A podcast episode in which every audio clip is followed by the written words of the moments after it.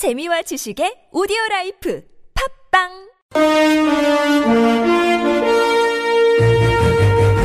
여러분의 합리적 판단을 돕기 위해 오늘의 뉴스를 골랐습니다. 백병규의 뉴스 체크.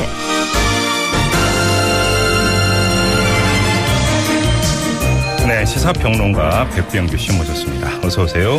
안녕하십니까. 네, 저 오늘 첫 소식은요. 네, 사드 부지를 제공한 그 롯데에 대한 그 중국 측의 보복 조치. 말 그대로 그 전방위적으로 좀 이루어지고 있는데요. 그렇더군요. 네, 예. 오늘 낮 그 12시께 그 롯데 면세점의 그 한국어, 중국어는 물론이고 일본어, 영어 홈페이지와 그 모바일 서비스 모두 다운이 됐습니다. 네. 네, 그 중국발로 추정되는 그 디도스 공격에 따른 것을 일단 그 경찰에서는 보고 있는데요. 네, 그 롯데 면세점 홈페이지는 그 3시간 여 만에 일단 이제 복구는 돼서 네. 지금은 이제 그 정상 운영되고 있, 있긴 하는데요. 예. 네. 자, 이 칭동닷컴 등그 중국의 그 대표적 인터넷 그 쇼핑몰이 이 롯데 입점 사이트 그 접속을 그 차단한 바 있죠. 네. 또 그 중국 당국은 그 중국 현지 롯데 계열사에 대해서 그 일제 단속에 들어갔다는 소식이고요. 안의성 우후시에서는 이 롯데마트점에서 사용하고 있던 그 무전기 주파수 하나를 하나까지 문제를 삼고 나섰다고 하네요. 그래요? 네. 정말 그 깨알 같은 것까지 다 이제 집어서 문제를 음. 어, 삼겠다 이런 이야기인데 이 사탕 제품 수입까지 도 불허를 했다고 그러죠. 그리고 그 중국 외교 싱크탱크인 그 치아헐 학회 지난달 28일 이제 그 방한을 해서 서울에 머물고 있는데 당초에 그 롯데 호텔에 그 예약을 했다가 이런 뭐 취소한 소식까지 이제 전해지고 있습니다. 한마디로 동원 가능한 수단은 다 긁어 모으고 있는 거네요. 네, 그렇죠. 자, 우리 외교부가 입장을 내놨죠. 네, 내놓긴 내왔는데요. 좀 뜨뜻미지근합니다. 네. 양국 관계의 그 발전, 양국 국민 간 그 우호 증진에 그 도움이 되지 않는 언행은 자제하는 것이 바람직하다고 본다. 이 조준혁 외교부 대변인이 그 오늘 우리 그 기업들에게 그 불이익을 주어야 한다는 주장이 이 중국 일각에서 그 제기되고 있, 있어서 우려스러, 우려스럽다면서 발표한 논평의 이제 전부입니다. 네. 정부는 도대체 무슨 대응을 하고 있을까 이제 이런 의문이 있는데 이 조준혁 대변인은 이 중국에 진출한 우리 기업이 정당한 대우를 받을 수 있도록 다각적인 방안을 마련하고 필요한 대응을 해나가고 있다. 이렇게 밝혔는데요. 네. 기자들이 도대체 무슨 대응을 해나가고 있는 것이냐 음. 여기에 대해서는 어, 더 이상 응답을 하지 않았다고 하네요. 국회에서는 결의안 나왔다고요?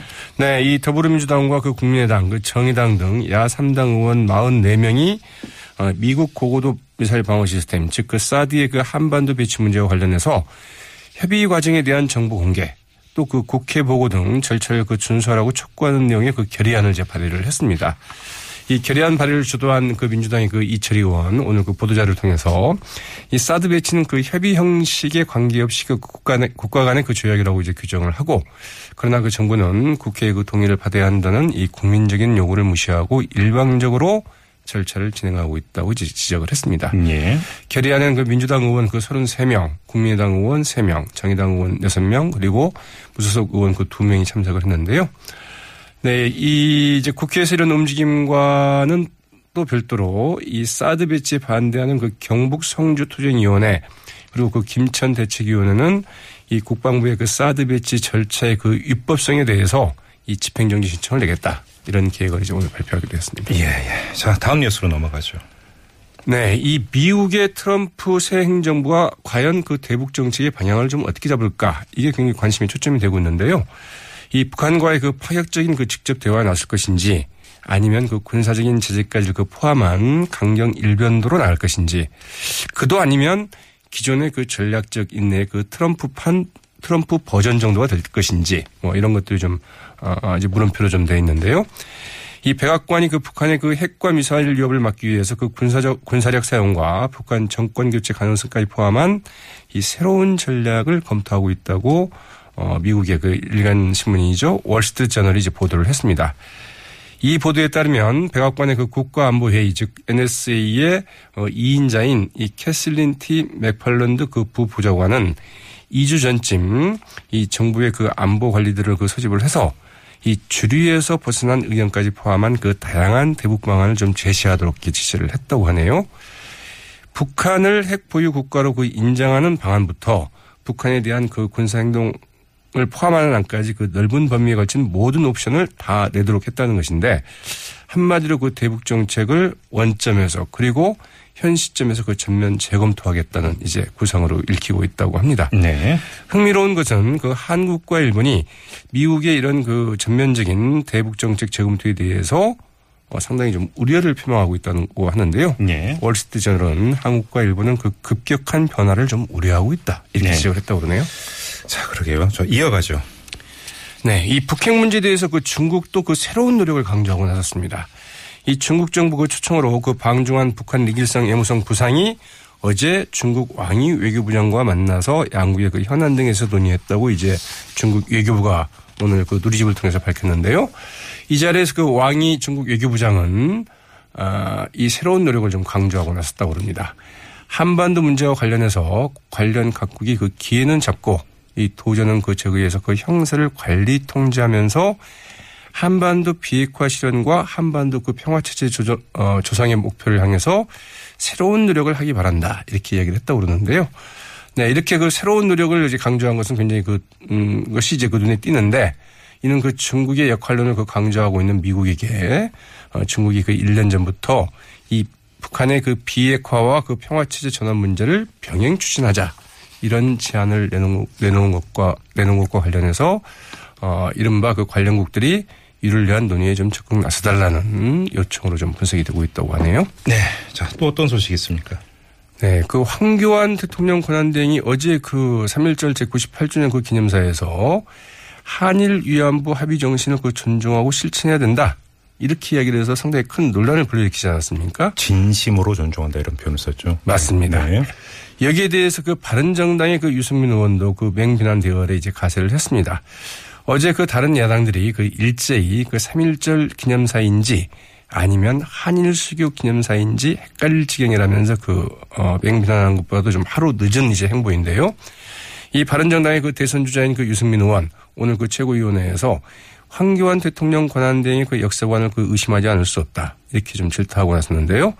이 잘못된 합의에 대한 그 황교안 권한대행의 그 발언은 이 순국선열과 애국지사의 그 영혼에 그 상처를 주는 매우 잘못된 역사관이라면서 대국민 사과를 촉구를 했습니다. 그러나 네. 이 자유한국당은 그 아무런 논평도 일단 뭐 내놓고 있지는 않네요. 자, 더불어민주당으로 가볼까요? 네, 그 내일 이제 그 대선 후보 그 1차 토론이 있지 않습니까? 이를 두고 그 당내 대선 후보들 간의 그 공방전이 좀 뜨거워지고 있는데요. 오늘 그 안희정 충남지사 이 문재인 전 대표가 이 정치적인 리더십에서 그 좋은 결과를 못 보여주고 있다고 이제 그 치고 나갔습니다. 오늘 그 프레스센터에서 열린 한국신문 방송편집인협회 그 토론회에서 이 경영자인 아, 경쟁자인 문재인 전 대표보다도 좀 어떤 점이 더 좀 나은 것 같냐 네. 이런 이제 어, 패널들의 그 질문에 대해서 이 정당이나 헌법 그 정부 분야가 그 어떤 식의 그 정치적 리더십을 형성해야 아, 하는가에 대해서 그 문 대표는 새로운 리더십을 못 보여주고 있다. 또 정당이 어떻게 그 다양한 생각을 갖고 있는 사람들을 묶어서 이 당의 외연을 확대시키고 그 당에 대한 동질, 동질감을 그 높일 것이냐 이런 그 정치적인 리더십 분야에서도 문전 대표는 지금 좋은 결과를 보여주지 못하고 있다. 이렇게 좀 지적을 했다고 하네요.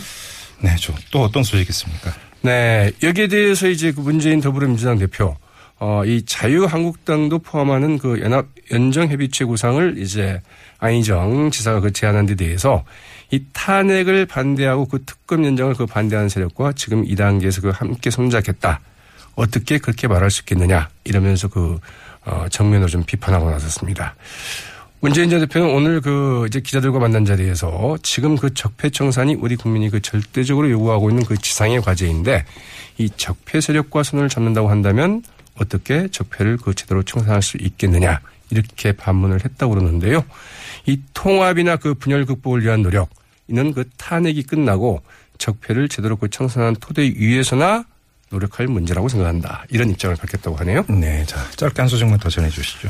네, 이 대선 주자들 잇따라 그 복지 일자리 공약을 내놓고 있는데요. 그 이재명 성남시장은 오늘 이 19세에서 그 29세 청년을 대상으로 그 청년 배당제를 도입을 하겠다. 그래서 연간 100만 원씩을 지급하겠다. 이런 입장을 밝혔고요. 네, 또 네, 바른정당의 그 대선 주자이죠. 그 유승민 의원은 이 국민연금 최저 연금액을 월 80만 원까지 올리겠다. 재원은 고소득, 고소득자가 그 보험료를 더 내도록 어, 국민연금 부과 대상 소득인 상한선을 점차 확대해서 마련하겠다. 이런 네. 입장을 갖겠다고 합니다. 네, 이제 공약이 하나둘씩 이제 나오고 있는데요. 국민들이 좀 면밀하게 평가를 해야 될 겁니다. 자, 뉴스 체크 여기까지 진행하죠. 수고하셨습니다. 네, 고맙습니다. 네, 시사평론가 백병규 씨였고요.